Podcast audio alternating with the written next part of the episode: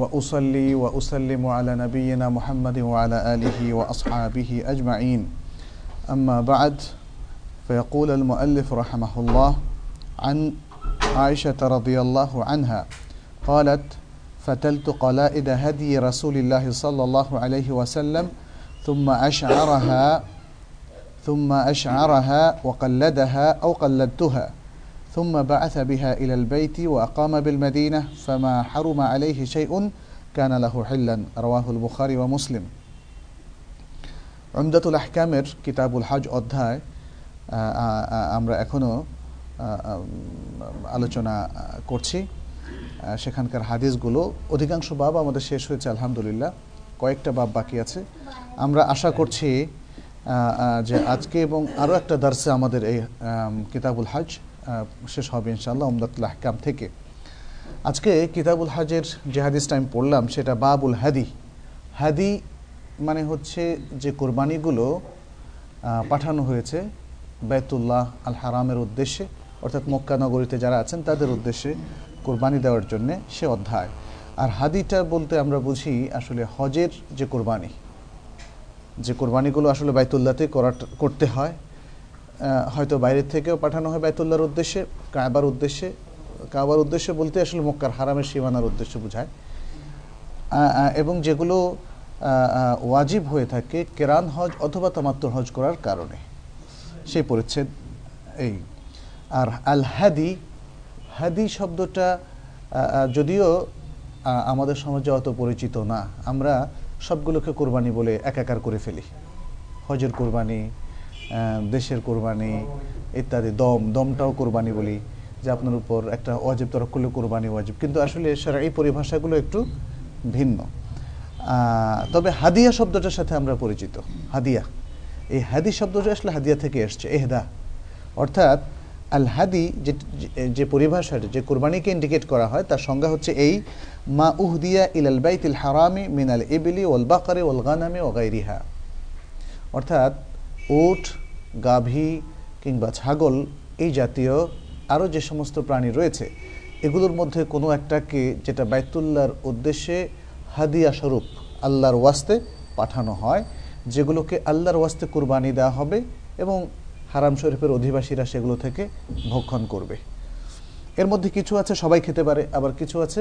শুধু ফকির মিসকিনদের হক যেমন দাম অথবা কেউ যদি কোনো হাদি সেখানে পাঠালো কোনো হজ বা উমরার উদ্দেশ্যে সে পাঠায়নি এমনি পাঠিয়েছে যেটা রাসূলুল্লাহ সাল্লাল্লাহু আলাইহি ওয়াসাল্লাম প্রায় করতেন এ সম্পর্কিত বর্ণনাও হয়তো আসবে আমাদের সামনে রাসূলুল্লাহ সাল্লাল্লাহু আলাইহি ওয়াসাল্লাম পাঠাতেন তিনি প্রতি বছর হয়তো যেতে পারতেন না কিন্তু কখনো কখনো তিনি এই হাদি পাঠিয়ে দিতেন মক্কানগরীর লোকেরা যেন সেগুলো জবে করে কোরবানি করে খেতে পারে সেটা কোরবানির সময় ছাড়াও তো যাই হোক সুতরাং হাদি শব্দটা এটা একটা কমন ওয়ার্ড যেটা অনেক কিছুকে ইনক্লুড করছে অর্থাৎ শুধু তামাত্তুর হজ এবং কিরান হজের হাদি নয় কোরবানি নয় বরং আরও যে সমস্ত হাদি নবী সাল্লাল্লাহু আলাইহি সাল্লাম অথবা তার কোনো সাহাবী অথবা এখনকার জামানায়ও কোনো মুসলমান সেখানে পাঠায় যে হারাম সীমানার মধ্যে যেগুলো জবে করে হারাম সীমানার অধিবাসীরা ভক্ষণ করবেন এই নিয়তে তাহলে সে সবগুলোই হাদি বলে গণ্য হবে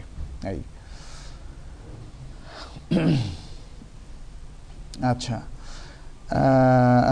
প্রথম যে হাদিসটা আমরা পড়লাম এই পরিচ্ছেদের মধ্যে সেটি আয়েশা রাদিয়াল্লাহু তাআলা আনহা থেকে তিনি বলেছেন যে আমি রাসূলুল্লাহ সাল্লাল্লাহু আলাইহি ওয়াসাল্লামের হাদি বা কোরবানির কিলাদা পরিয়ে দিতাম কোরবানির কিলাদা পরিয়ে দিতাম অথবা ঝুলিয়ে দিতাম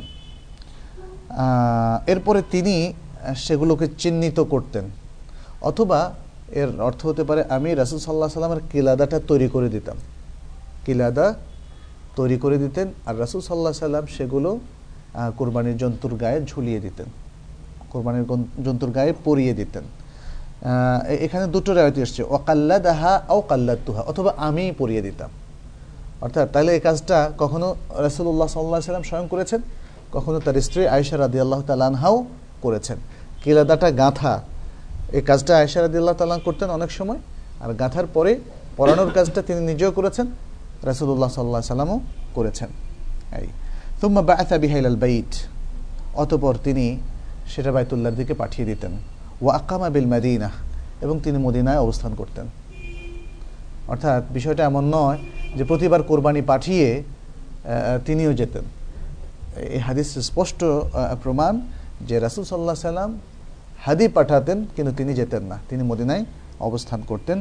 ফামা হারুমা আলাইহি শাইউন কানা লাহু হিল্লান, সুতরাং এমন কোনো জিনিস ছিল না যেটা হারাম, মানে এই হাদি পাঠানোর কারণে অথবা ইহরাম অবস্থার কারণে সবটাই তার জন্য হালাল ছিল, মানে কোনোটাই এই হাদি পাঠানোর কারণে তার জন্য হারাম হতো না। এটা হচ্ছে এই ভাষ্যের মূল কথা। কিলাদা, এখানে কালায়েদ শব্দটা এসছে, কালায়েদ এটা কিলাদা শব্দের বহুবচন। কিলাদা হচ্ছে মা ইউহাতু বিহিল উনুক, কুরবানির জন্তুর গলার চারিদিকে যেটা পরানো হয় সেটাকে কিলাদা বলা হয়।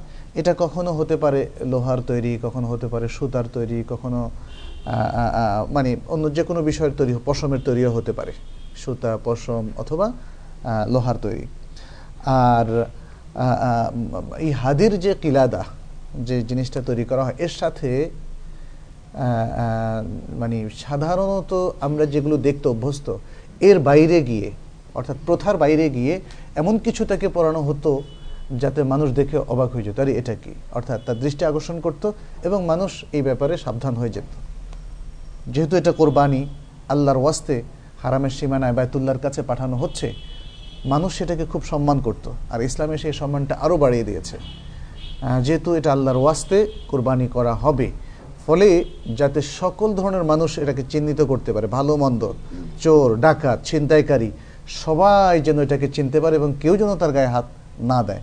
এবং এটাই ছিল তখনকার আদাত, যে মানুষ যখন বুঝতে পারত যে এটাকে কিলাদা পরানো হয়েছে, তখন ভালো মন্দ সব শ্রেণীর মানুষ এটার প্রতি সম্মান প্রদর্শন করত এবং কেউ সেটাকে ছিনিয়ে নেওয়ার চেষ্টা করতো না অথবা নিজে ব্যবহার করার চেষ্টা করতো না ইত্যাদি।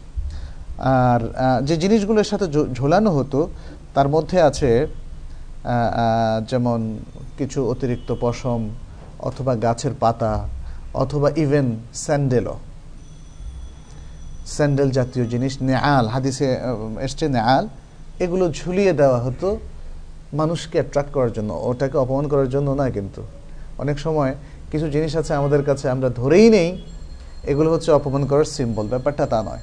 যেমন যখন আয়েশা রাদিয়াল্লাহু তাআলা আনহাকে বলা হলো যে তিনটা জিনিস নামাজকে নষ্ট করে দেয়, নামাজকে ভঙ্গ করে দেয়, যদি সিজদার মাঝখান দিয়ে যায়, কুকুর, গাধা এবং নারী। তখন আয়েশা রাদিয়াল্লাহু তাআলা কি বলেছিলেন, বলছি আমাদেরকে তোমরা কুকুর আর গাধার স্তরে নামিয়ে নিয়ে এসছো। আয়েশা রাদিয়াল্লাহু তাআলা বললেন, অথচ হাদিসটা সহিহ, হাদিসটা সহিহ। আসলে বিষয়টা তা নয়, কুকুর কেন কাটে সেটা আলাদা বিষয়, গাধা কিংবা বন্য গাধা অথবা নারী, তো যেহেতু একসাথে এসে গিয়েছে তো মানুষের একটা ইমপ্রেশন হতে পারে বুঝিয়ে তিনটাকে এই হাদিসের দৃষ্টিতে একাকার করে ফেলা হয়েছে, ব্যাপারটা মোটেই তা নয়। এখানেও বিষয়টা ওইভাবে আমাদেরকে দেখতে হবে, অর্থাৎ একটা বিশেষ চিহ্ন। এখন যদি সমাজে কেউ মনে করে যে না, কোরবানির জন্তুর গায়ে আমাদের পাড়ানো বা পায়ে মারানো জুতা আমরা পরাবো না, হ্যাঁ সেটা, এটা তো ওয়াজিব করেনি, এটা আমাদের অপশন আছে যাতে সাধারণ মানুষ বিভ্রান্ত না হয় অথবা সাধারণ মানুষ জিনিসটা অ্যাকসেপ্ট করতে না পারে, তাহলে আমরা অন্য কিছু দিয়ে কিলাদা পরাতে পারি। এই হাদিসের মধ্য দিয়ে আমরা যে জিনিসগুলো জানলাম সেটা হচ্ছে রাসূলুল্লাহ সাল্লাল্লাহু আলাইহি ওয়াসাল্লাম তিনি হজ ছাড়াও হাদি প্রেরণ করেছেন। এর দ্বারা প্রমাণিত হলো যে পৃথিবীর যে কোনো প্রান্ত থেকে কেউ যদি বাইতুল্লাহর উদ্দেশ্যে হাদি প্রেরণ করেন সেটা সম্ভব, হাদি প্রেরণ করা সম্ভব। হাদি যে হাঁকি নিয়ে যেতে হবে একজন রাখাল সেটা নয়, অস্ট্রেলিয়া থেকে যদি অথবা নিউজিল্যান্ড থেকে অথবা বিশ্বের দূরবর্তী দেশগুলো থেকে যদি লক্ষ লক্ষ প্রাণী সেখানে কোরবানির জন্য যেতে পারে, তাহলে যে কেউ এটাকে নিজের মানে সিস্টেম অনুযায়ী তারা যদি প্রেরণ করেন সেটা হতে পারে, বাংলাদেশ থেকে হতে পারে, জাহাজে বুক করে পাঠানো যায়, মানে আমি বলছি যে এটা অসম্ভব নয়, যদিও সেই চর্চাটা আমাদের কমে গিয়েছে, কিন্তু এটা নবীর সুন্নাহ এবং এটা মুস্তাহাব, এটা কিয়ামত পর্যন্ত থাকবে। পৃথিবীর দূরদেশ থেকে যে কেউ ইচ্ছা বাইতুল্লাহর উদ্দেশ্যে হাদি পাঠাতে পারবে। এই এটা এমন একটা সুন্নাহ এখন যেটা আসলে মাহজুরা মাতরুকা, যেটা মানুষ ত্যাগ করেছে অথবা ধারণাই নেই। হ্যাঁ, এই জিনিসটা যদি আপনি বাইরে বলেন দেখবেন যে অনেকেই বলবো যে এই তো প্রথম শুনছে আমাদের, অথচ এটা বুখারী মুসলিমের হাদিস। দেখেন বুখারী হাদিস নম্বর হচ্ছে 1699 আর মুসলিমের হাদিস হচ্ছে 1321। কিন্তু মানুষ এগুলো যেহেতু শুনে নাই তাদের কাছে নতুন। আমাদের লোকেরা শুধু বুখারী খতম দেয় কিন্তু বুখারীর মেসেজগুলো তারা ধারণ করে না। আচ্ছা, দ্বিতীয় আরেকটা বিষয় হচ্ছে এই হাদিগুলোকে চিহ্নিত করা যায়, বরং মুস্তাহাব। এই হাদিসগুলোকে চিহ্নিত করার জন্য কিলাদা পড়ানো জায়েজ এবং মুস্তাহাব। তৃতীয় যে জিনিসটা হাদিসের শেষ ভাগে আয়েশা রাদিয়াল্লাহু তাআলা আনহা উল্লেখ করেছেন যে এই কারণে হাদি প্রেরণ করার কারণে তার উপর কোনো হালাল জিনিস হারাম হবে না, হাদি প্রেরণ করার কারণে তার উপর কোনো হালাল জিনিস হারাম হবে না, যেটা ইহরামের কারণে হয়ে থাকে। ইহরাম অবস্থায় আমরা ঢোকার সাথে সাথে আমাদের জন্য অনেক কিছু হারাম হয়ে যায়। এখানে ইহরামের কোনো কিছুই, ইহরামের কারণে যতগুলো মাহযুরাত বা নিষিদ্ধ বস্তু আছে একটাও এই হাদি প্রেরণ করার কারণে নিষিদ্ধ হবে না। তার মানে হাদি প্রেরণটা এটা একটা সওয়াবের কাজ, বাট এখানে হালাল হারামের কোনো বিষয় নাই। তাহলে মানে হাদি প্রেরণের কারণে তার উপর কোনো কিছু হারাম হবে না। আবার হাদি প্রেরণ করার কারণে চতুর্থ যে বিষয়টা আমরা পাই সেটি হচ্ছে ব্যক্তি মোহরেম হবে না। একজন লোক মক্কায় হাদি প্রেরণ করলো, তাতে সে মোহরেম হবে না এবং মোহরেমের মতো নিষিদ্ধ কাজগুলো তার উপর নিষিদ্ধ হবে না। তাহলে দুটো ভিন্ন জিনিস। কিন্তু আমরা যে তৃতীয় চতুর্থটা বললাম সেটা হচ্ছে মোহরেমের উপর যা নিষিদ্ধ হাদি প্রেরণকারীর উপর তা নিষিদ্ধ হবে না, যেহেতু সে হজ উমরার উদ্দেশ্যে যায়নি, যেহেতু বাইতুল্লাহর জিয়ারতের উদ্দেশ্য সে যায়নি। তৃতীয় হচ্ছে যে মোহরেম হবে না। ক্লিয়ার? এই হাদিস থেকে এই বিষয়গুলো আমরা জানলাম। পঞ্চমত যে বিষয়টা জানলাম সেটি হচ্ছে এক্ষেত্রে যদি কেউ এজেন্ট নিয়োগ করেন, উকিল নিয়োগ করেন যে আমার এই হাদিটা আমি আপনার মাধ্যমে পাঠাচ্ছি, যেমন কেউ একজন উমরায় যাচ্ছে অথবা কেউ একজন হজে যাচ্ছে, এটা সম্ভব ম্যাক্সিমাম ক্ষেত্রে আশেপাশের এলাকাগুলো থেকে, মক্কা থেকে, রিয়াদ থেকে, দম্মাম থেকে অথবা ইয়ামান থেকে কেউ একজন আসছে, তারা কোরবানির জন্য হাঁকিয়ে নিয়ে যাচ্ছে। আপনি বলেন আমার 5টা আছে, আমি এবার হজ করবো না, উমরাও করবো না, কিন্তু এই 5টা আমি পাঠালাম, তাহলে সেটাও করা যেতে পারে। অর্থাৎ এজেন্টের মাধ্যমে এই পণ্যের কাজটা করা যেতে পারে এবং সে এজেন্টের দায়িত্ব হবে তখন সেগুলোকে পৌঁছে দেওয়া, সেগুলোকে জাবেহ করা এবং সেগুলোকে ডিস্ট্রিবিউট করা, লোকদের মধ্যে ডিস্ট্রিবিউট করা। আচ্ছা, এখানে আরেকটা বিষয় আমরা এখান থেকে ইস্তেমবাদ করতে পারি, সেটা হচ্ছে শরিয়াত কোনো কাজ অনুমোদন করার ক্ষেত্রে সবসময় কল্যাণ বা বেনিফিটের দিকটা আর অকল্যাণ বা খারাপ দিকটার মধ্যে কম্পেয়ার করে। যখন কোনো কাজের মধ্যে কল্যাণ অনেক বেশি হয় এবং অকল্যাণ অনেক কম হয় তখন কল্যাণের দিকটা প্রাধান্য পায় এবং শরীয়তে অনুমোদন লাভ করে। যখন কোনো কাজের মধ্যে ক্ষতিটা কম হয় কল্যাণটা বেশি হয় তখন অনুমোদন লাভ করে। যখন কাজের মধ্যে খারাপের দিকটা, যেটাকে আরবিতে মাফসাদা বলা হয়, বেশি থাকে বা ক্ষতি বা দরর বলা হয় যেটাকে, সেটা বেশি থাকে তখন সে কাজটা হারাম হয়, সে কাজটা নিষিদ্ধ হয় অথবা অননুমোদিত হয়। এখানে কিলাদার যে বিষয়টা সেটা একটা পশুকে পড়ানোর কারণে ডিস্টিংগুইশ করে ফেলা হচ্ছে। পশুর জন্যও সেটা কিছুটা বিরক্তির কারণ হতে পারে, কারণ এই পড়ানো ওটা হয়তো তার জন্য অনেক সময় কষ্টদায়কও হতে পারে ইত্যাদি। আর কিলাদার ক্ষেত্রে আরও কিছু নিয়ম আছে, সেটা হয়তো আরও 2-1টা হাদিস থেকে জানা যাবে, যে হয়তো যেমন উটের ক্ষেত্রে কিছু পশম কেটে দেওয়া, একখান থেকে কিছু পশম যে হালক করে দেওয়া ইত্যাদি আরও বিষয় আছে, যেগুলো তার জন্য খুব কমফোর্টেবল না, কিন্তু শরীয়ত এটাকে জায়েজ বলেছে আরেকটা বৃহৎ উদ্দেশ্যে, যাতে আল্লাহর জন্য যে হাদিগুলোকে উৎসর্গ করা হয়েছে, আল্লাহর জন্য নির্ধারণ করা হয়েছে এবং সওয়াবের উদ্দেশ্যে সেগুলোকে জবাহ করে মানুষের মধ্যে বন্টন করার ব্যবস্থা করা হয়েছে, সেগুলো সম্মান যেন ব্যাহত না হয়, সেগুলো যেন অসম্মানিত না হয়। মানুষ যেন সেগুলোকে জাগতিক কোনো উদ্দেশ্যে আর ব্যবহার না করে, এটা একটা। আর আরেকটা বিষয় হচ্ছে যে এই এই ইয়েগুলো মানে পশুগুলোর প্রতি মানুষ যেন আরও বেশি সম্মান পোষণ করে, অর্থাৎ সে পশুগুলোকে তারা আক্রমণ না করে এবং এই পশুগুলোর প্রতি তারা যেন আরও বেশি সম্মানবোধ করে, এই বিষয়টা। আচ্ছা, সর্বশেষ হচ্ছে সবচেয়ে উত্তম হচ্ছে কোনখান থেকে কিলাদাব পড়ানো, যেখান থেকে প্রেরণ করা হবে, যদি সেটা সম্ভব হয়। মানে এটা নয় যে আপনি মক্কা থেকে কিনে কিলাদা পড়লেন, কারণ সুন্নাহ হচ্ছে যেখান থেকে পাঠানো হবে সেখান থেকেই কিলাদা পড়ানো। এই কয়েকটা বিষয় আমরা এই হাদিস থেকে জানলাম। এরপর হাদিস হচ্ছে আন আয়েশা রাদিয়াল্লাহু আনহা قالت اهدى النبي صلى الله عليه وسلم مره غنما رواه البخاري ومسلم। এটিও বুখারী মুসলিমের হাদিস।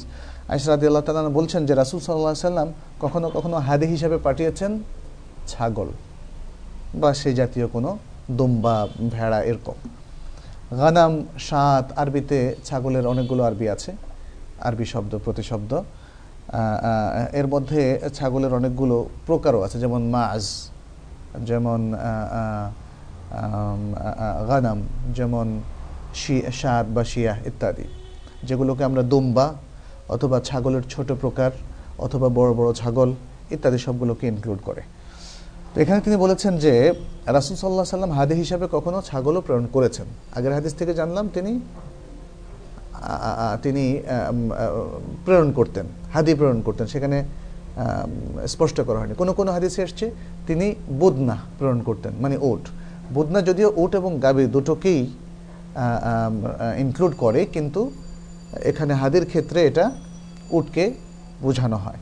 তাহলে এই সমস্ত হাদিসগুলো দ্বারা বোঝা গেল যে এই তিন প্রকার বা এগুলোর সাবস্টিটিউট আর যা হতে পারে সেগুলোকে পাঠানো যেতে পারে।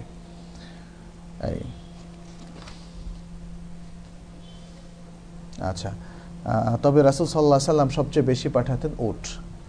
কেন? এটা আরবদের কাছে সবচেয়ে প্রিয় পশু ছিল, আরবরা এর গোশ ভক্ষণ করতে সবচেয়ে বেশি অভ্যস্ত ছিল এবং এটা তাদের কাছে অধিক মূল্যবানও ছিল ইত্যাদি। এরপর হাদিস হচ্ছে আন আবি হুরায়রা রাদিয়াল্লাহু আনহু আন্না নবিয়্যাল্লাহ সাল্লাল্লাহু আলাইহি সাল্লাম রাআ রাজুলান ইয়াসুকু বাদানাতান ক্বালা ইরকাবহা ক্বালা ইন্নাহা বাদানা ক্বালা ইরকাবহা ফারাআইতুহু রাকিবাহা ইউসাইরুন নবিয়্য সাল্লাল্লাহু আলাইহি সাল্লাম ওয়া ফি লাফযিন ক্বালা ফি আল-থানিয়াতি ওয়া আল-থালিথাতি ইরকাবহা ওয়াইলাক আও ওয়াইহাক। আচ্ছা, এই হাদিসটা বুখারী মুসলিমের মধ্যে এসেছে। আবু হুরায়রা রাদিয়াল্লাহু তাআলা আনহু বলছেন যে নবী সাল্লাল্লাহু আলাইহি সাল্লাম এক ব্যক্তিকে দেখলেন, এক ব্যক্তি মানে সাহাবী, একজন সাহাবীকে দেখলেন যে তিনি একটা উট হাঁকিয়ে নিচ্ছেন, এটাও হাদি, উট হাঁকিয়ে নিচ্ছেন। তখন তিনি বললেন, তুমি এর উপর চড়ো। তখন সে বলল, এ তো হাদির উট, এ তো হাদির উট।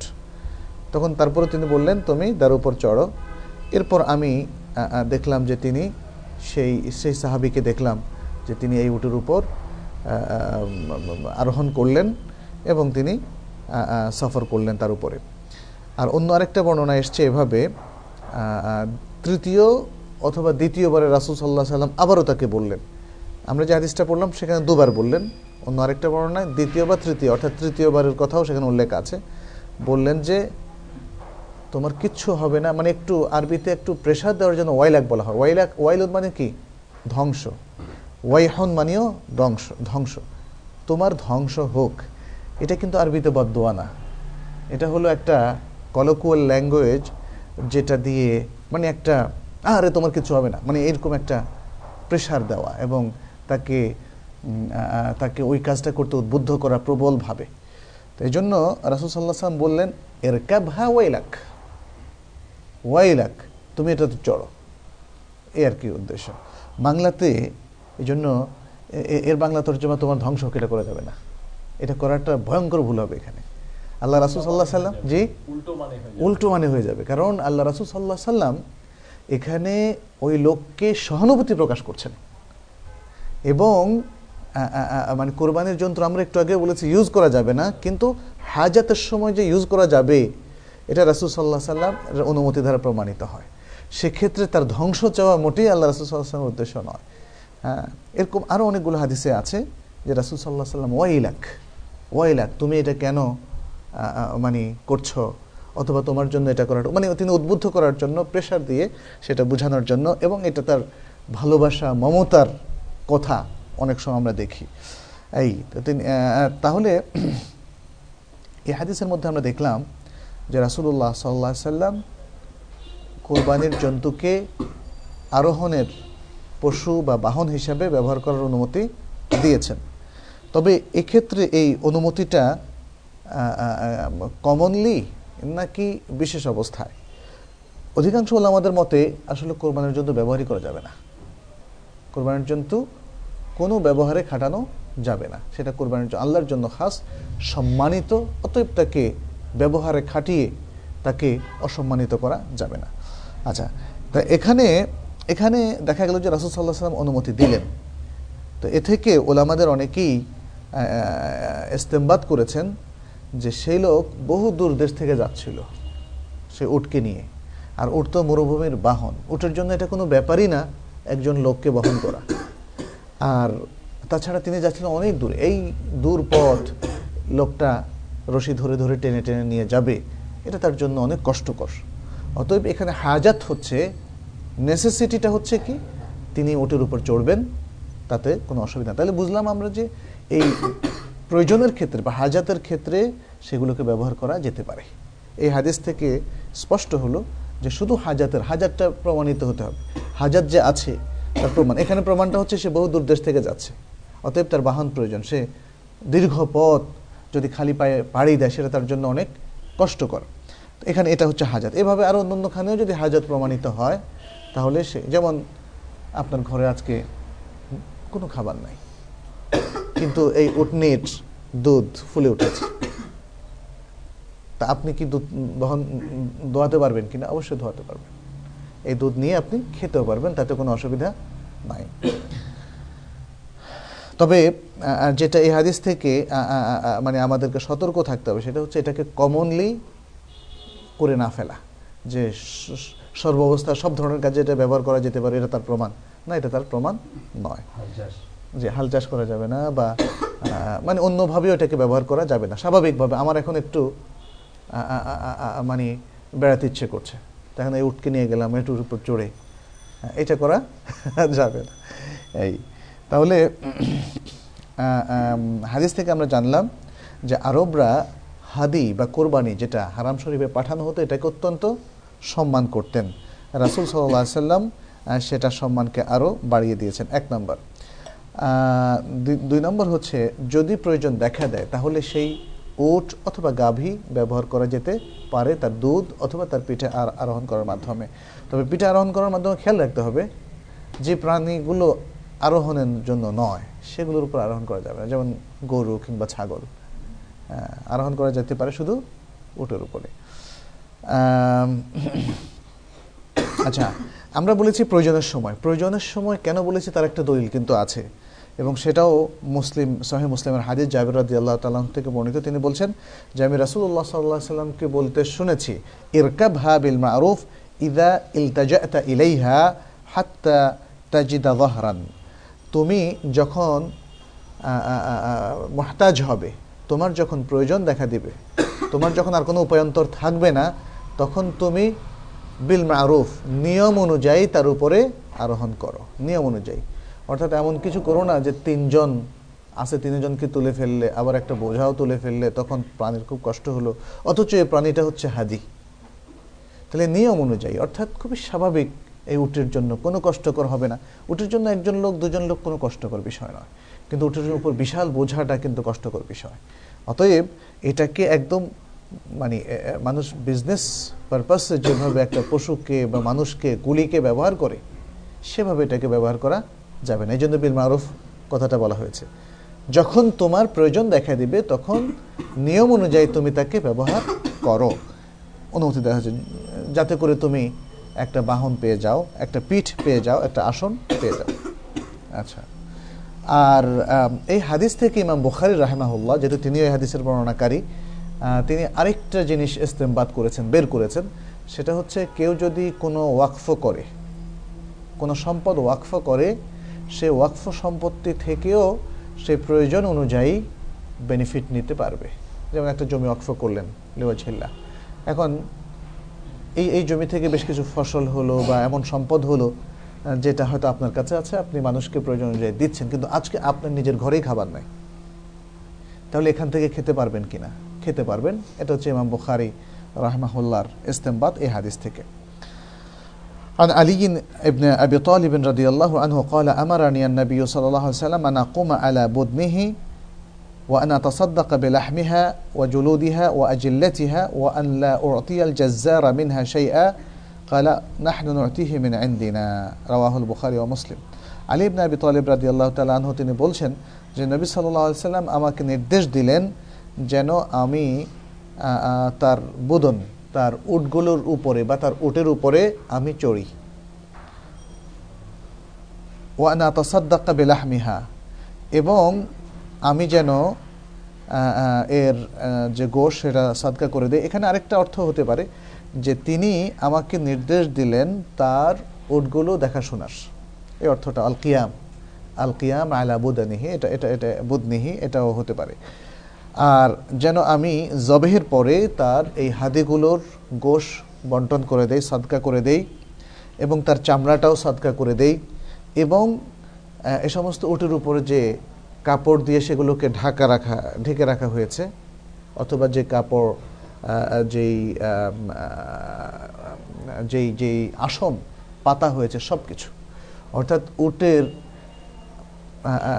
সৃষ্টিগতভাবে যত কিছু জিনিস আছে সব যেন সাদকা করে দেই এবং এই উটকে ব্যবহারকারী হাদি হিসাবে কেনার আগ পর্যন্ত বা চয়ন করার আগ পর্যন্ত যখন তাকে হাদি হিসাবে প্রেরণ করা হচ্ছে তখন তার উপরে যদি কোনো আলাদা আসনও থাকে, কোনো কাপড়ও থাকে, গিলাফও থাকে, তাহলে সেটাও সাদকা করে দেওয়ার জন্য আমাকে নির্দেশ দিয়েছেন এবং এই নির্দেশও দিয়েছেন যেন আমি কসাইকে সেই সমস্ত বস্তু থেকে একটাও না দেই, অর্থাৎ গোশ থেকেও না দেই, চামড়া থেকেও না দেই এবং তার আজিল্লা, তার যে উপর যে পোশাক পরানো আছে, তার পিঠে যে আসন আছে, এগুলো থেকেও কিছুই না দেই। এরপর তিনি বললেন আমরা তাকে আমাদের নিজেদের থেকে দিতাম, অন্য ফান্ড থেকে দিতাম। কেন এই বিষয়গুলো আমরা একটু পরে আলাপ করছি। এখানে যেমন বুদুন শব্দটা এসছে, বুদুন শব্দটা কোরআনে ব্যবহৃত হচ্ছে, হয়েছে সূরা হাজের মধ্যে, ওয়াল বুদনা জাআলনাহা শাআয়ের, আমি বুদুন অর্থাৎ হাদি হিসাবে নির্ধারিত যে উট সেগুলোকে আমি আমার নিদর্শন হিসাবে নির্ধারণ করেছি। তাহলে এগুলো হচ্ছে আল্লাহর নিদর্শন, হাদিগুলো যখনই তাকে হাদি হিসাবে চালান দেওয়া হবে তখনই সেগুলো আল্লাহর নিদর্শন। আল্লাহর নিদর্শনের মধ্যে সময় আছে, এই পশু আছে এবং স্থানও আছে এবং আল্লাহর নিদর্শনের মধ্যে আল্লাহর দেওয়া বিধানও আছে। তো বুদনা অথবা বুদন এই শব্দটা বহু বচন, এর এক বচন হচ্ছে বাদানাতুন। আচ্ছা, এই বাদানা শব্দটা এটাকে আমরা দুভাবে পড়তে পারি, বাদনাতুন অথবা বাদানাতুন, দুভাবেই পড়া যায়। দ্বিতীয় আরেকটা শব্দ এখানে এসছে, আমরা যেটা অর্থ করেছি এর উপরে দেওয়া কাপড় বা আসন, আজিল্লাতাহা। আজিল্লাতা এ শব্দের এক বচন হচ্ছে জুল্লুন, এর বহু বচন হচ্ছে জিলালুন এবং বহুবচনের বহুবচন, আরবিতে আরেকটা টার্ম আছে কিন্তু বহুবচনের বহুবচন যেটাকে জামউল জুমুর বলা হয়, জামউল জুমুর। এটা আপনারা গায়রুল মুনসাফের যারা আরবি পড়েছেন গ্রামার মধ্যে গায়রুল মুনসাফের মধ্যে জানবেন। তো তাইলে এই শব্দটা জুল্লুন তার বহুবচন, জিলালুন তার বহুবচন, আজিল্লাতুন। আজিল্লা হচ্ছে যা উটের পিঠে বিছানো হয়, এটা হতে পারে মোটা কাপড়, হতে পারে হাউদাজ, যাই বিছানো হয়। হাউদাজ এটা আরবিতে বহু পরিচিত একটা শব্দ, এটা হচ্ছে উটের উপরে আসনটাকে সুন্দর করে সাজানোর জন্য যে ব্যবস্থা করা হয় সেটাকে বলা হয় হাউদাজ। অনেক সময় উটের উপর হাউদাজ হতে পারে, অনেক সময় উটের উপরে শুধু সাধারণ কাপড় বা কম্বলও বিছিয়ে দেওয়া হতে পারে। মোট কথা আজিল্লা বলতে এখানে বোঝানো হচ্ছে উটকে যখন হাদি হিসাবে পাঠানো হবে তখন উটের উপরে আলগা আর যা কিছু থাকবে সেটাই এখানে আজিল্লা বা জালাল হিসাবে গণ্য হবে। আচ্ছা, এখানে আরেকটা কথা আমরা বলেছি যে জাজ্জার মানে কষাই, যে উট জবা করে এবং মাংস গোশ তৈরি করে, মাংস শব্দটা অ্যাভয়েড করা উচিত, কিন্তু দেখেন আমারও চলে আসলো ভুলে। এটা আসলে হিন্দুয়ানা শব্দ, এই জন্য আমাদের অ্যাভয়েড করা উচিত, এবং যার মধ্যে একটা পৌত্তলিক বিষয় লুকিয়ে আছে, পৌত্তলিক আকিদাও আছে। তো মানে তার গোশ যে বানায়, আমরা গোশ শব্দটা বা গোশত শব্দটা ইউজ করতে পারি, তাকে জাজ্জার বলা হয় আরবিতে, অর্থাৎ কষাই, তাই না? বাংলাতে তো কষাই বলে। যে এই কষাইকে তার কাজের বিনিময়ে কিছু দেওয়া যাবে না, এই জন্য তাকে চামড়া দেওয়া যাবে না, তাকে গোশ দেওয়া যাবে না। অর্থাৎ যেমন তার যদি মার্কেট রেট হয় ৬০০ টাকা, তাহলে আমি ১০০ টাকা কম দিয়ে তাকে কিছু গোশ দিয়ে দিলাম, এটা করা যাবে না। এখন একটা জিনিস হতে পারে, আপনি তার সাথে কথা বললেন, কথা বলে বললেন যে দেখো তুমি কত ইয়ে করবে, অনেক সময় তো একটু দরাদরি হয় এবং আপনি তাকে আভাস দিলেন যে তোমাকে আমরা কিছু গোশও দেবো, হ্যাঁ, কিন্তু সেটা আমাদের নিজেদের থেকে, ওইটার উপরে না। এভাবে বলে আপনি তাকে যদি গোশও দেন, তবুও সেটা ইবনে আব্বাস রাদিয়াল্লাহু তাআলা, ইবনে দাকিকুল ঈদ তিনি উল্লেখ করেছেন যে আসলে তাকে যখন কিছু দেয়া হবে সেটা অটোমেটিক আপনার উজরাতের মধ্যে, পারিশ্রমিকের মধ্যে প্রভাব ফেলবে। এই প্রভাব ফেলার কারণেই হাদিসে নিষেধ করে দেওয়া হয়েছে। আপনি যদি ইভেন বলেন যে না ঠিক আছে আমি আলাদা দিব, এই আলাদা দিব যদি মানে প্রথমে উল্লেখ করেন, তাহলে এটা কিন্তু প্রমাণ করে যে তার উজরাতের মধ্যে অবশ্যই এটা তাসির করবে, এবং সে নিজের থেকেই, আপনার বলতে হবে না, অনুরোধও করতে হবে না, নিজের থেকেই বলবে যে ঠিক আছে আপনি ১০০ টাকা কম দিয়ে। কিন্তু যদি গোশের কোনো ব্যাপারই এখানে না থাকে, তাহলে তার সাথে দর কষাকষি করে তাকে ঠিক করা যেতে পারে, অসুবিধা নাই, তখন সে ফাইনাল ঠিক করবে এবং সে গোশ পাবে না, এটা সে জানে যে সে গোশ পাবে না। কিন্তু সব কিছু, যেমন অনেক সময় আমরা গরু কিংবা ওট কয়েকজনে মিলে দিই, অথবা ছাগলও নিজে দিয়ে দিই, তারপরে দেওয়ার পরে সে তো জানে সে পাবে না, এরপরে যদি আমাদের গোশগুলো ভাগাভাগি হয়ে যাওয়ার পরে বা আনার পরে যদি আপনি অতিরিক্ত দেন এই অবস্থা, তাহলে এটা প্রভাব ফেলবে না। তার মানে হচ্ছে ওই যে যেটা আলী রাদিয়াল্লাহু তাআলা লাস্টে বললেন, নাহনু নুআতিহি মিন ইনদিনা, আমরা আমাদের থেকে দিতাম, অর্থাৎ সে জানে যে সে কিছুই পাবে না, এই অবস্থায় তার সাথে আপনি পারিশ্রমিকের কথা ঠিক করবেন, এবং দেওয়ার পরে মানে কাজ কমপ্লিট হওয়ার পরে যদি আপনি মনে করেন যে আপনি দিলেন, তখন সেটা যেহেতু আগেই ফিক্স হয়ে গিয়েছে, সেটা আর শরীয়তের খেলাফ হবে না। তাহলে এই হাদিস থেকে আমরা জানলাম যে হাদি প্রেরণ করা বা হাদি কোরবানি করা এটা শরীয়তে অনুমোদিত, এবং এটা রাসূল সাল্লাল্লাহু আলাইহি সাল্লামের আমল। দ্বিতীয় হচ্ছে রাসূল সাল্লাল্লাহু আলাইহি সাল্লাম বেশি পরিমাণ হাদি পাঠাতে পছন্দ করতেন, এবং সবচেয়ে উত্তম হাদি পছন্দ করতেন। উত্তম হাদি কোনটা? সেটা হচ্ছে উট, বেশি পরিমাণ। তার প্রমাণ হচ্ছে বিদায় হজের সময় তিনি কতগুলো উট নিয়েছিলেন? 100। নিজে জবে করেছিলেন কতগুলো? 63। বাকিগুলো আলী ইবনে আবি তালিব রাদিয়াল্লাহু তাআলা আনহু ই করেছিলেন। 3 নম্বর হলো সাদাকা করা, হাদির গোশগুলো এবং তার চামড়া এবং তার আরও যা কিছু আছে সবগুলো সাদাকা করা, অর্থাৎ মানুষকে দান করে দেওয়া। তবে খেয়াল রাখবেন, যদি সেটা হয় তামাত্তুরের অথবা কেরানের হাদি, তাহলে নিজেও খেতে পারবেন, এই হাদি থেকে নিজেও খেতে পারবেন। আর যে হাদিগুলো আমরা প্রেরণ করছি সেগুলো থেকেও সবাই খেতে পারবেন, সেটা নিষিদ্ধ নয়। কিন্তু হাদি পাঠানোর সময় কেউ যদি সেটাকে ওয়াকফ করে দেয় ফকির মিসকিনের জন্য, তখন আর ফকির মিসকিনের বাইরে কেউ খেতে পারবে না। তাহলে হাদি যতক্ষণ পর্যন্ত কমনলি হাদি হিসাবে প্রেরণ করার উপর থাকবে, ইভেন কেউ নিয়তটা স্পেসিফিক করলো না যে কে খাবে না খাবে, তাহলেও সবাই খেতে পারবে। কিন্তু যখন, যেহেতু হাদিটা ফকির মিসকিনদের জন্য খাস নয়, খাস হবে প্রেরকের নিয়ত অনুযায়ী। প্রেরক যদি ফকির মিসকিনের জন্য নির্ধারণ করে তখন খাস হবে, আর তা না হলে এই হাদিটা সবাই খেতে পারবে, চামড়ার থেকে যতটুকু সম্ভব খেতে পারবে, বাকি অংশটা বিক্রি করা যাবে না, কারণ এটার হকদার আসলে এটা পুরোটাই আল্লাহর জন্য, হাদির পুরোটা আল্লাহর জন্য না, আল্লাহর জন্য। অতএব আপনি এই কোরবানির পশুর মাধ্যমে কোনো অংশ থেকে বেনিফিট আবার আপনার পকেটে নিতে পারবেন না, এটা হচ্ছে কথা। এই জন্যই তাসাদ্দুক বিল জুলুদ বলা হয়েছে। যদি কোনো কারণে, যেমন চামড়া ব্যবহার করার কেউ না থাকে, আপনি বিক্রি করে ওর সামানটা ইয়ে করে দিতে হবে, সাদাকা করে দিতে হবে। অর্থাৎ এই টাকাটা নিজের ইনকামের মধ্যে নিজের ফ্যামিলির খরচের মেনটেনেন্সের ক্ষেত্রে ব্যবহার করা যাবে না, এটাই সাদকার অর্থ। অর্থাৎ এর এর এর প্রত্যেকটা অংশ লিল্লাহ, আল্লাহর জন্য ব্যয়িত হতে হবে। যেগুলো খাওয়া যায় খাওয়া যাবে, বাকিগুলো সাদকা করে দিতে হবে।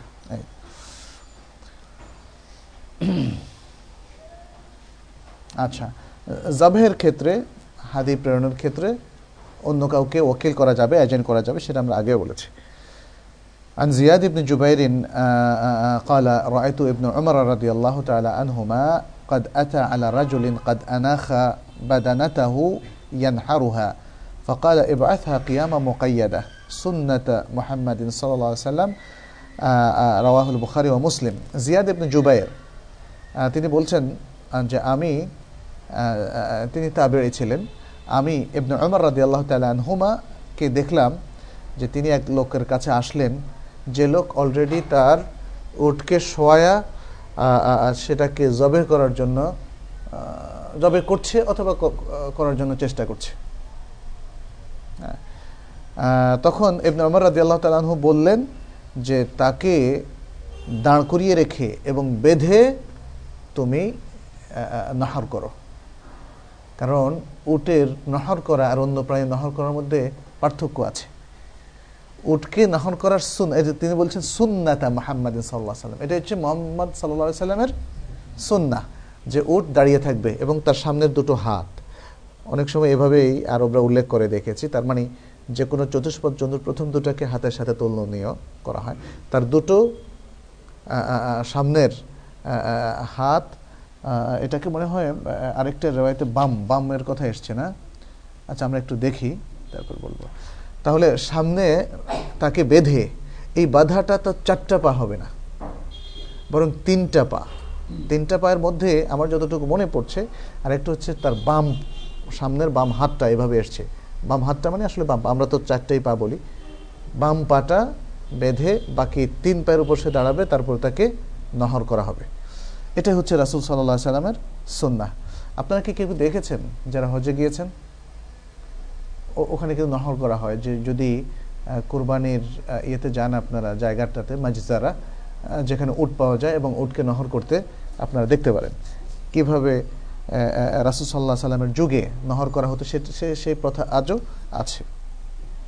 এটা একটা দেখার বিষয়, দেখলে জিনিসটা সহজে বোঝা যাবে। যারা তর্জমা করবেন, ইয়ে করবেন, তারাও নহর জিনিসটা বুঝবেন। নহর মানে আমরা বাংলা অনেক বইতে পাই যে জবাই করা। আমিও ভাবতাম ওটকে বুঝি গরুর মতো জবে করা হয়, কিন্তু আসলে নহর করা আর জবেহ করা এক জিনিস নয়, আরবিতে দুটো ভিন্ন জিনিস। যদিও দুটো কুরবানি করার অর্থে ব্যবহৃত হয়। জবেহ করা, জবেহ মানে শোয়ানো হয়, যেমন গরু, মহিষ, ছাগলের ক্ষেত্রে যেটা করা হয় সেটাকে বলে জবেহ। আর নাহর বললে আরবরা বুঝবে যে উটকে দাঁড় করিয়ে তখন তাকে আঘাত করে তার রক্ত প্রবাহিত করা হয়, এবং অটোমেটিক আস্তে করে উট তখন মৃত্যুর মুখে পতিত হয়।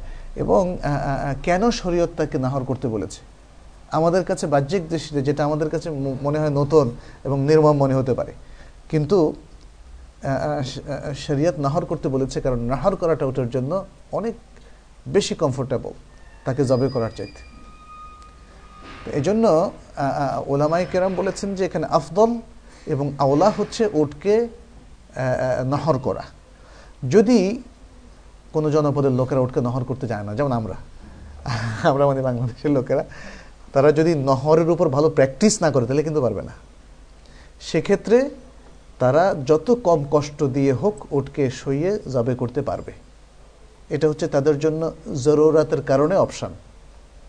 আদারওয়াইজ উটকে নহর করাটাই হচ্ছে শরীয়তের বিধান, মুহাম্মদ সাল্লাল্লাহু আলাইহি সাল্লামের সুন্নাহ, যেটা বুখারী মুসলিমের হাদিস থেকে আমরা জানলাম। এই হাদিস থেকে তাহলে এটা আমরা জানলাম, এক নম্বর শিক্ষা তো এটাই যে উটকে জবেহ নয় বরং নহর করাটাই হচ্ছে সুন্নাহ। দুই, উটকে শোয়ানো এবং শুয়ে জবেহ করাটা এটা মাকরুহ, মানে কমনলি এটা হচ্ছে মাকরুহ, যদি না মানুষ বাধ্য হয়। আমাদের জানা নাই নহর করাটা কিভাবে, কারণ শোয়া তাকে জবে করার মধ্যে ওটার কষ্ট হয় বেশি, তার প্রাণ যেতে সময় লাগে বেশি। নহর করার পরে তার রক্ত প্রবাহিত হয় এবং গলগল করে সব রক্ত বের হয়ে যায় এবং সে খুব দ্রুত মারা যায়। 3 নম্বর হচ্ছে আজও পর্যন্ত রাসূল সাল্লাল্লাহু আলাইহি ওয়াসাল্লামের যে সুন্নাহ নহর করার ক্ষেত্রে সেটা এখনও আরবদের মধ্যে বাকি আছে, যেটা মিনা অথবা মক্কার মধ্যে প্র্যাকটিস করা হয়। আচ্ছা, নহরের এই বিধান আরেকটা জিনিস প্রমাণ করে যে শরিয়াত প্রণেতা তিনি শুধু মানুষ নয়, বরং সমস্ত জীবজন্তুর প্রতি তার একটা ভালোবাসা, মমতা, একটা একটা করুণা এই হাদিস থেকে প্রমাণিত হয়। কারণ যে প্রাণীর জন্য যেভাবে কম কষ্ট হবে সেভাবে জবে করতে অথবা নহর করতে নির্দেশ দেওয়া হয়েছে, এবং সেক্ষেত্রে খুব ধারালো অস্ত্র ব্যবহার করতেও বলা হয়েছে, কারণ ভোতা অস্ত্র দিয়ে জবে করাটা কষ্টকর হয় এবং জন্তু বা জীব জানোয়ার কষ্ট বেশি অনুভব করে।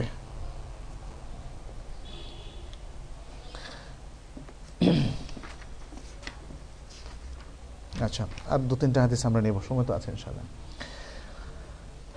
বাবুল গুসল লিল মুহরিম, বাবুল গুসল লিল মুহরিম, এটা আরেকটা পরিচ্ছেদ, মুহরম ব্যক্তির গোছল পরিচ্ছেদ। আরবিতে দুটো শব্দ আছে, গাসলুন আর গুসলুন।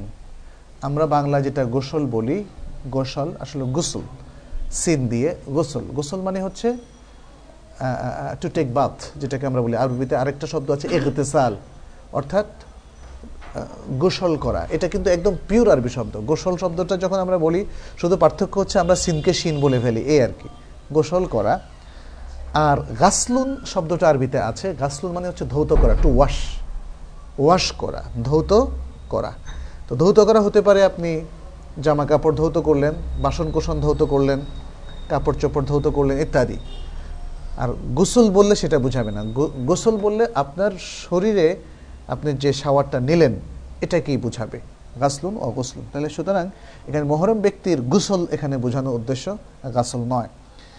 একটা বড় হাদিস এসছে, আন আব্দুল্লাহ ইবনে হুনাইন আন্না আব্দুল্লাহ ইবনে আব্বাস রাদিয়াল্লাহু আনহুমা ওয়াল মাসওয়ার ইবন মাখরামা ইখতালাফা বিল আবওয়া فقال ابن عباس يغسل المحرم رأسه وقال المسور لا يغسل المحرم رأسه قال فأرسلني ابن عباس إلى أبي أيوب الأنصاري ووجدته يغتسل بين القرنين وهو يستتر بثوب فسلمت عليه فقال من هذا فقلت أنا عبد الله بن حنين أرسلني إليك ابن عباس يسألك كيف كان رسول الله صلى الله عليه وسلم يغسل رأسه وهو محرم فوضع أبو أيوب يده على الثوب فطأطأه حتى بدا لي رأسه ثم قال لإنسان يصب عليه الماء أصبب فصب على رأسه ثم حرك رأسه بيديه فأقبل بهما وأدبر ثم قال هكذا رأيته صلى الله عليه وسلم يفعل وفي رواية فقال المسور لابن عباس لا أماريك بعدها أبدا رواه البخاري ومسلم عبد الله بن حنين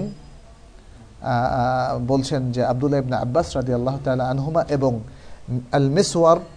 المسور ابن مخرمة ترى دوجن أبوا একটা জায়গা মক্কায় ঢোকার আগে, মক্কা মদিনায় এখনও এই নামে পরিচিত, আবওয়া। অনেক জায়গা তো আপনারা দেখলেন, ওখানে প্রত্যেক পাহাড়েরও নাম আছে, প্রত্যেক জনপদের নাম আছে, প্রত্যেক উপত্যকার নাম আছে। আরবরা এই ব্যাপারে মানে এটা তাদের তাদের প্রথা ছিল, ফলে এটা যে নতুন করে দেওয়া হয়েছে তা না, এটা তাদের প্রথা ছিল। এই জন্য পুরান নাম সবগুলি ঠিক আছে, আবওয়া। এই আবওয়া জায়গার মধ্যে এসে আবদুল্লাহ ইবনে আব্বাস রাদিয়াল্লাহু তাআলা আনহুমা এবং মাসওয়ার ইবনে মাখরামা দুজনে ইখতিলাফ করলেন এই বিষয়টা নিয়ে, যে মুহরম ব্যক্তি গোসল করতে পারবে কিনা, গোসল করলেও মাথা ধুতে পারবে কিনা। আব্দুল্লাহ ইবনে আব্বাস বললেন যে মুহরম ব্যক্তি তার মাথা ধুতে পারবে, তার মাথা ধুতে পারবে। আর মাসওয়ার বললেন যে না, মুহরম ব্যক্তি তার শরীর ধুতে পারবে কিন্তু মাথা ধুতে পারবে না। তিনি এই কথা বললেন, এটা নিয়ে তাদের মধ্যে ইয়া হলো।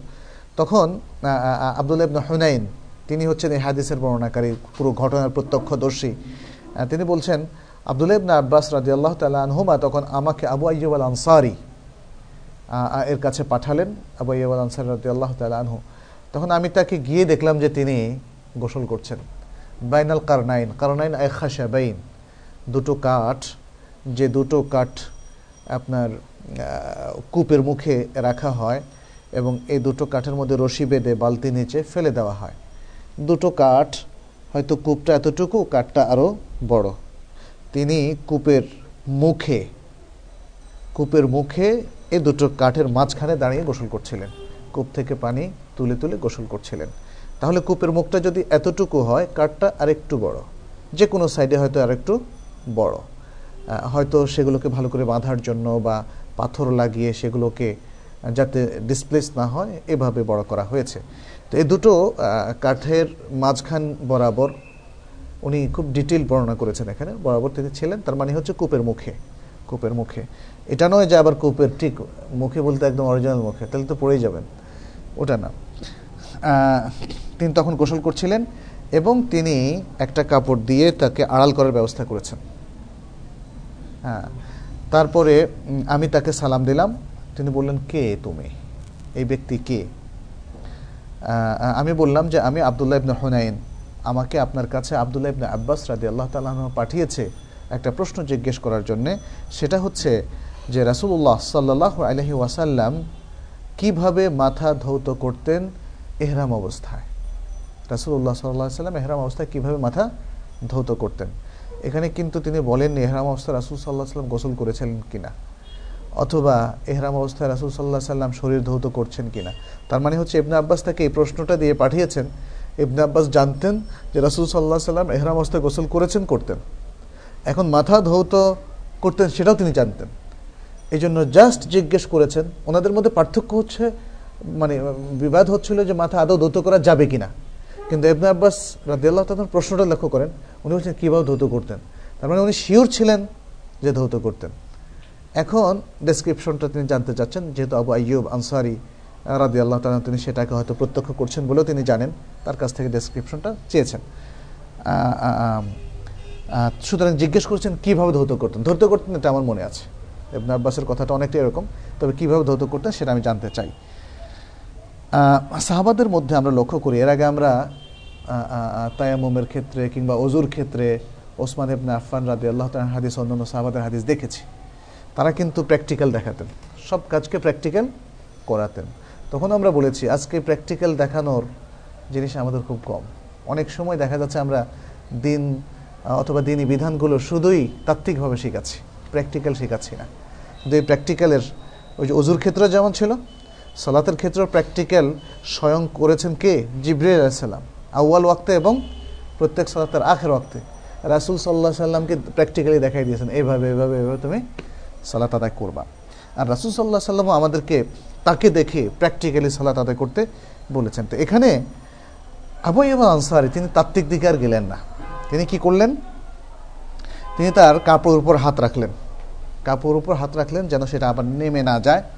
তারপরে তার মাথা, কাপড়টাকে নিচু করে তার মাথা বের করে দিলেন যেন মাথাটা আমাদের সামনে স্পষ্ট হয়। তারপর বললেন একজন ব্যক্তিকে যে আমার মাথার উপরে পানি ঢালো। একজন ব্যক্তিকে বললেন মাথার উপরে পানি ঢালো। তখন সেই ব্যক্তি তার মাথার উপর পানি ঢালতে শুরু করলো এবং তখন তিনি তার দুই হাত দিয়ে মাথাটাকে মানে এভাবে তাহরিক করা, মানে কি বলে, নাড়ানো শুরু করলেন, মানে চুলটুল এগুলো সব, এটাকে কি বলা যায়, খেলানো, ঘষতে শুরু করলেন। এখানে অবশ্যই যদিও তাহরিক, মুভ করতে শুরু করলেন, এটা মুভ করতে শুরু করার অর্থ হচ্ছে মাথা দিয়ে এইভাবে নাড়ানাড়ি নয়, বরং হাত দিয়ে সেটাকে মানে ঘষা কিংবা চুলগুলোকে ঘষা। ফা আকবালা বিহিমা ওয়া আদবারা, এই হাতগুলোকে তিনি একবার সামনে নিলেন একবার পেছনে নিলেন, যাতে করে মানে মাথাটা ভালো করে ধোয়া হয়ে যায়, মাথার মধ্যে যদি কোনো বালু থাকে ইত্যাদি। তারপরে তিনি বললেন সুম্মা ক্বালা হাকাযা রাআইতুহু সাল্লাল্লাহু আলাইহি ওয়াসাল্লাম ইয়াফআল, এভাবে আমি রাসূলুল্লাহ সাল্লাল্লাহু আলাইহি ওয়াসাল্লামকে দেখেছি তিনি করেছেন, এভাবে আমল করেছেন। মানে দেখেন, প্র্যাকটিক্যাল দেখানোর পরে তারপরে মানে সব মুখস্থ হয়ে যাবে। আর এটাও ঠিক, কোনো একটা জিনিস প্র্যাকটিক্যাল দেখলে কিন্তু এমন মুখস্থ হয়ে যায় যেটা কোনো মানুষ ভুলে না। তারপরে এটা হচ্ছে সুন্নাহ, যদি আপনি বলে দেন বাস মনে বসে যাবে, তার স্মরণে বসে যাবে যে এটা হচ্ছে সুন্নাহ। ওফি রিওয়ায়া, কোনো কোনো বর্ণনা এসছে যে মিসওয়ার ইবনে আব্বাস রাদিয়াল্লাহু তাআলা আনহুকে বললেন, এরপরে তো আবদুল্লাহ ইবনে হুনাইন এসে তাদেরকে বললেন এভাবে আবু আইয়ুব আনসারী প্র্যাকটিক্যালি দেখিয়েছেন এবং বললেন এটাই তিনি রাসূলুল্লাহ সাল্লাল্লাহু আলাইহি সাল্লামকে করতে দেখেছেন, আমল করতে দেখেছেন। তখন মিসওয়ার বললেন যে আমি এই বিষয়ে আর আপনার সাথে বাড়াবাড়ি করব না। এখানে কিন্তু অনেকগুলো বিষয় আছে আমাদের জানার জন্য এবং শেখার জন্যে। আমরা তাহলে একটা দুটো করে শুরু করি। সেটা হচ্ছে, মুহরম ব্যক্তি তার মাথা ধৌত করতে পারবে। মুহরম ব্যক্তি তার মাথা ধৌত করতে পারবে, যেহেতু একদম হাদিসের মূল জিনিসটাই হচ্ছে এই আলোচনা, এবং সেটা কীভাবে প্রমাণিত হলো আমরা একটু আগে আলোচনা করেছি। এখন এই মাথা ধোয়াটা, এটা কি গরমের কারণে একটু ধোয়া দরকার, বা কারো প্রেশার উঠে গিয়েছে এই জন্য, অথবা পরিষ্কার পরিচ্ছন্নতার জন্য, অথবা একটু আরাম ফিল করার জন্য, সবটার জন্য জায়েজ, সবটার জন্য জায়েজ। কারণ এই ধৌত করা কি কোনো সুনির্দিষ্ট অবস্থা বা কারণের সাথে এখানে সম্পৃক্ত করা হয়নি। দুই নম্বর হলো, গোসল করার সময় বা মাথা ধৌত করার সময় মাথার চুলের উপরে হাত এভাবে আগুপিছু করা, বা সেগুলোকে ফেনায়িত করা, কিংবা সেগুলোকে পরিষ্কার করার নিয়তে ভিতরের কোনো ময়লা টয়লা থাকলে ঘষা, এটা জায়েজ, এটা জায়েজ, যদিও চুল পড়ে যায়। এবং সম্ভবত এটা একটা কারণ ছিল মেসওয়ার, তিনি বলছেন এহরামস্থ চুল ফেলানো যাবে না, চুল টেনে তোলাও যাবে না, চুল কাটাও যাবে না, কিন্তু গোসল করে যদি আপনি মাথা ঘষেন তাহলে তো অনেক চুল পড়বে। এই কারণে দেখেন, এটা ছিল ওনার ইস্তেমবাত। আর ইবনে আব্বাস রাদিয়াল্লাহু তাআলা নিজেও এই হাদিস জানতেন, অথবা তার সামনে হয়তো রাসূল সাল্লাল্লাহু আলাইহি ওয়াসাল্লাম মাথা ধুয়েছিলেন, কিন্তু হয়তো তার ক্লিয়ার না, আর অথবা মেসওয়ার তাকে এমনভাবে ধরেছেন যে ওনার সলিউশন মেসওয়ার নেবে না। আছে না, আমাদের মধ্যে দেখবেন যে অনেকে আছে, একজন জ্ঞানী লোক থেকে হলেও সে কনভিন্স হচ্ছে না, তাকে কনভিন্স করা যাচ্ছে না, যত শক্তিশালী দলিল তাকে কনভিন্স করা যাচ্ছে না, সে চাচ্ছে দেখি তাহলে ওই অমুক স্কলার কি বলেন। এই জন্য মেসওয়ার মানে জিনিসটা বুঝেছিলেন এরকম যে চুল পড়ে যেতে পারে, তিনি নিষেধ করেছেন, তিনি কনভিন্সড হচ্ছিলেন না বলে ইবনে আব্বাস রাদিয়াল্লাহু তাআলা আনহু তৃতীয় পক্ষের কাছে বিষয়টা পাঠালেন, যিনি রাসূলুল্লাহ সাল্লাল্লাহু আলাইহি সাল্লামকে প্রত্যক্ষ করেছেন। তাহলে এই হাদিস থেকে দ্বিতীয় যে শিক্ষাটা পেলাম, যে ঘষাঘষি করা কিংবা হাত চালানো এটা জায়েজ, মাথা ধোয়া করার সময়, যদিও চুল পড়ে যায়। তিন নম্বর হচ্ছে, ইজতেহাদি বিষয়ে বিতর্ক করা, ডিবেট করা জায়েজ, ইজতেহাদি বিষয়ে। গোসল করেছেন ঠিক আছে বুঝলাম, কিন্তু মাথা ধুয়েছেন কি না, মাথা ধুলে কিভাবে ধুয়েছেন, হ্যাঁ, এই বিষয়গুলো খুঁটি নাটি জানার চেষ্টা করা এটা জায়েজ, এটা সুন্নাহ, এটা সুন্নাহ। আমরা অনেক সময় বিরক্ত হই, কিন্তু এটা হওয়াটা ঠিক না। অনেক সময় আমাদের অনেক হয়তো ওলামা অথবা মুদাররেস টিচার তারা এটাকে বেয়াদবি মনে করেন, এটাও ঠিক না। বরং যে কোনো প্রশ্ন যদি সেটা শরীয়তের মাসলাহাত থাকে, শরীয়তকে জানার উদ্দেশ্যে যত খুঁটিনাটি হোক না কেন সে ব্যাপারে প্রশ্ন করা যাবে, এবং এই প্রশ্ন করতে গিয়ে মান অনুযায়ী ডিবেট করতে পারবে। হ্যাঁ, যদি এমন হয় যে কেউ একজন শুধু জানতে চাইলো, সে দলিল সহ জানা হয়ে গেলে সেখান তো ডিবেটটা করারও কিন্তু আবার মেথোডোলজি আছে, যে একজন লোক একজন ডিবেট করতেছে দলিলার আলোকে, আরেকজন তার মনের সাথে খাপ খাচ্ছে না, তো এটা কিন্তু ডিবেট না, এটা হচ্ছে মোমারাত, মানে বা একটু বাড়াবাড়ি, একটু আত্মম্ভরিতা। হ্যাঁ, আপনি শরীয়তের ওহির সাথে নিজের আকলকে কম্পেয়ার করে ডিবেট করছেন, এটা করা যাবে না। তবে বোঝার জন্য প্রশ্ন আরও ক্লিয়ার করার, ক্ল্যারিফাই করার জন্য চাওয়া যেতে পারে। আর যদি দুজন স্কলার, এখানে মেসওয়ার তিনিও একজন বড় আলেম ছিলেন, দুজন আরেকজনের সাথে মোনাজারা করতে পারেন, এবং এই মোনাজারা যদি সুন্দরভাবে হয়, একে অপরের প্রতি রেসপেক্টফুল থেকে করেন, তাহলে শরীয়ত এখানে লঙ্ঘিত হবে না। এবং আরেকটা জিনিস আমরা দেখলাম যে মেসওয়ার ইখতিলাফ করেছেন, ইবনে আব্বাস জানতেন, তিনি যা জানেন তার কাছে যে ইনফরমেশন সেটা শুদ্ধ। ইবনে আব্বাস বড় স্কলার হিসাবে সাহাবাদের মধ্যে পরিচিত, যদিও বয়সে কম ছিলেন, ইয়াং স্কলার, বাট তিনি একজন রিকগনাইজড স্কলার হিসাবে সাহাবাদের মধ্যে পরিচিত ছিলেন। তার এই পজিশন মেসওয়ারকে আন্ডারএস্টিমেট করতে পারত, কিন্তু করেননি। মেসওয়ার ইবনে আব্বাস রাদিয়াল্লাহু তাআলার পজিশনের কারণে ভাবতে পারতেন যে এত বড় স্কলার, আমি তার সাথে ডিফার করাটা ঠিক না, কিন্তু তারপরে তিনি করলেন, কারণ এটা আমানা। মেসওয়ার পৃথিবীর কোনো উদ্দেশ্যে, কোনো স্বার্থের কারণে ইখতিলাফ করেন নাই, কারণ এটা হচ্ছে আমানা, দ্বীনের আমানাত। আমি যখন ভাবব দলিল প্রমাণের আলোকে, হোক সেটা ইজতিহাদি, হোক সেটা গবেষণামূলক, এটাই শুদ্ধ, তখন আমি ডিফার করার অধিকার আমার আছে। আপনি যদি জানেন যে এটা হক, তাহলে আপনি বলতে পারবেন না যে দেখো এটা এত বড় হক, তোমার ডিফার করার অধিকার নাই। এটা বলতে পারবেন, এটা আপনার কাছে হক, আপনার কাছে স্পষ্ট, আপনার, কিন্তু আমার কাছে স্পষ্ট না, আমার কাছে এটা ইজতিহাদি মাসালা। অতএব আমার কাছে যত বড় হকই মনে হোক না কেন, ওইটার বিপরীত হওয়ার কারণে আপনারটা গলত আমি জানি, কিন্তু আমি এভাবে এক্সপ্রেস করব না যে গলত গলত, আপনি বিভ্রান্তির মধ্যে আছেন, আপনার দলালাতের মধ্যে আছেন। This is not the way in Islam. ইসলামের মধ্যে এটা পদ্ধতি না। খেয়াল করেন, এখানে ইবনে আব্বাস রাদিয়াল্লাহু তাআলা দলিল জানতেন, তার পরবর্তী ইয়ে থেকে, তারপরেও মেসওয়ার, তিনি সাহাবিও ছিলেন না সম্ভবত, অথবা ছিলেন, এখানে অবশ্য উল্লেখ করা হয়নি, যাই হোক, থাকলেও তিনি অনেক মানে ইবনে আব্বাসের স্ট্যান্ডার্ডের তুলনায় একটু নিচু স্ট্যান্ডার্ডের, কিন্তু তিনি তার ইখতিলাফকে গ্রহণ করলেন, ভ্যালিডিটি দিলেন, কিন্তু প্রমাণ করলেন দলিল দিয়ে যে মেসওয়ারের ইজতিহাদটা ভুল, এবং সেটাকে অত্যন্ত ডিসেন্ট ওয়েতে, চমৎকার পদ্ধতিতে, যেখানে মেসওয়ারকে কোনো কটু কথাই শোনানো হয়নি, বলা হয়নি এটাও বলি নাই তুমি ভুল, এরকম বলেননি, কিন্তু মেসওয়ার তার ভুল বুঝতে পেরে বলছেন আমি আর আপনার সাথে এইভাবে বাড়াবাড়ি করব না। চিন্তা করেন এটা কেন? এটা হচ্ছে যখন কেউ ইখতিলাফ করবে, মতভেদ করবে, তাকে যদি আপনি রেসপেক্ট করেন এবং ডিসেন্ট ওয়েতে তার সামনে যদি দলিল প্রমাণ উপস্থাপন করেন, তখন তার মধ্যে ভেতর থেকে যে একটা মানে বিষয় তৈরি হবে, যে একটা আখলাক তৈরি হবে এবং যে একটা অনুশোচনা আসবে, অনেক বেশি করে সে আপনার উপর রেসপেক্টফুল হবে এবং সে সত্যকে মেনে নেবে এবং সে সত্যের বিরুদ্ধে অবস্থান নেবে না।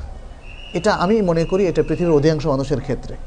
মানুষকে মিসগাইড করি আমরা অনেকে, কঠিন কথা বলে, তাকে রাগিয়ে দিয়ে, তার মধ্যে জেদ তৈরি করে, তাকে হার্ট করে, ইত্যাদি করে আমরা মানুষকে কোণঠাসা করে নাহকপন্থী বানিয়ে দেই, ফলে মানুষ আমাদের কথাকে আর গ্রহণ করে না।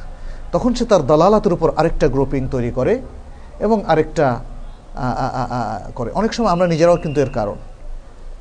আমি বললাম যে এই হাদিসের মধ্যে ফিকার হাদিস, কিন্তু এখানে দেখেন মানে কীভাবে ইজতিহাদ করতে হবে, কীভাবে ইখতিলাফ করতে হবে, ইখতিলাফকে অ্যাকসেপ্ট করতে হবে, সেই ইখতিলাফ থেকে উত্তরণের উপায়, হকের উপরে কীভাবে উপনীত হতে পারে, চমৎকার একটা স্টোরি আমরা এখানে দেখতে পাচ্ছি। এটা আমাদের জন্য, আমি শুধু ফেকি মাসালা নিলে হবে না, আমাকে আখলাকও নিতে হবে, আমাকে মেথোডোলজিও নিতে হবে, এবং আমাকে কীভাবে আস্তে আস্তে একটা ঐক্যের পথে আমরা যেতে পারি, একটা মাসালায়ও সেই মেথোডোলজিটাও এখান থেকে আমাদের নিতে হবে। আচ্ছা, চতুর্থ যে বিষয়টা আমরা এখান থেকে বুঝতে পারি সেটি হচ্ছে দ্বীনি মাসআলার ক্ষেত্রে একজন ব্যক্তির খবর এনাফ। এই খবরে ওয়াহেদ, এটাকে খবরে ওয়াহেদ বলি আমরা, হতে পারে হাদিসের ক্ষেত্রে একটা সহিহ হাদিস যদি একজন ব্যক্তির রেওয়ায়ত হয়, সেটা দিয়ে দ্বীনের যে কোনো গুরুত্বপূর্ণ মাসআলা সাব্যস্ত হবে, চাই সেটা আকীদার হোক, আল্লাহর কোনো সিফাত হোক, অথবা কোনো ইবাদতের অংশ হোক, ইত্যাদি। এটা কেন হবে না? আলেমদের মধ্যে যারা ইলমুল কালাম নিয়ে চর্চা করেছেন অথবা যারা বেশি ফিলোসফিক্যাল স্টাডি করেছেন, তারা এক্ষেত্রে বিভ্রান্ত হয়েছেন। তারা একজনের রেওয়ায়েতকে তারা মনে করেছেন সন্দেহজনক, ফলে তারা ইসলামের গুরুত্বপূর্ণ বিষয়গুলোতে এটাকে গ্রহণ করেননি। অথচ আমরা যদি ইতিহাস পর্যালোচনা করে দেখব, আমরা দেখব যে বহু বিভ্রান্ত ফিরকা দ্বীনের অত্যন্ত গুরুত্বপূর্ণ জিনিসগুলো তারা একজন রাবির সহিহ রেওয়ায়াত নয়, বরং উদ্ভট আকল থেকে গ্রহণ করেছে, জাল হাদিস থেকে গ্রহণ করেছে, তারিফ হাদিস থেকে তারা গ্রহণ করেছে। দ্বীনের অনেক মৌলিক বিষয় আজকে আমাদের সমাজে বলেন, পৃথিবীর অন্যান্য মুসলিম সমাজে বলেন, মৌলিক অনেক বিষয় তারা গ্রহণ করেছে জাল হাদিস থেকে, তারা গ্রহণ করেছে দাইফ হাদিস থেকে, এবং তারা গ্রহণ করেছে হাদিস ছাড়া তাদের ওন ইন্টেলেক্ট বা নিজের বিবেক বুদ্ধি থেকে, যেটা মারাত্মক একটা একটা বড় ধরনের একটা মানে শরীয়তের সীমারেখা লঙ্ঘন। অথচ যখন একজনের রেওয়ায়তের কথা আসে, তখন বলে এর দ্বারা ফরজ সাব্যস্ত হবে না, তখন বলে এর দ্বারা আকীদা সাব্যস্ত হবে না, এর দ্বারা দ্বীনের মৌলিক কিছু সাব্যস্ত হবে না। তাহলে আমরা দেখি সেই কিবলাতাইনের মানে কিবলা পরিবর্তনের হাদিসের ক্ষেত্রে আমরা দেখি যে একজন সাহাবীর রেওয়ায়ত, এখানে যারা শুনেছেন তারা গ্রহণ করেছেন, কিবলাতাইনের মধ্যেও তারা গ্রহণ করেছেন ইত্যাদি। রাসূল সাল্লাল্লাহু আলাইহি ওয়াসাল্লাম যখন যেখানে পাঠিয়েছেন কেবলা সংবাদ দিয়ে, এটা কয়েকটা ঘটনা, একটা ঘটনা না, অনেকগুলো হাদিস, সবাই একজনের রিওয়ায়াত গ্রহণ করেছে। এখানেও একজনের রিওয়ায়াত গ্রহণ করেছেন। আব্দুল্লাহ ইবনে হুনাইন, তাকে পাঠানো হয়েছিল আবু আইয়ুব আনসারী থেকে জানার জন্য, জেনে এসে তিনি বলেছেন। একজনের রিওয়ায়াত, একজনের রিওয়ায়াত না, একজনের রিওয়ায়াত।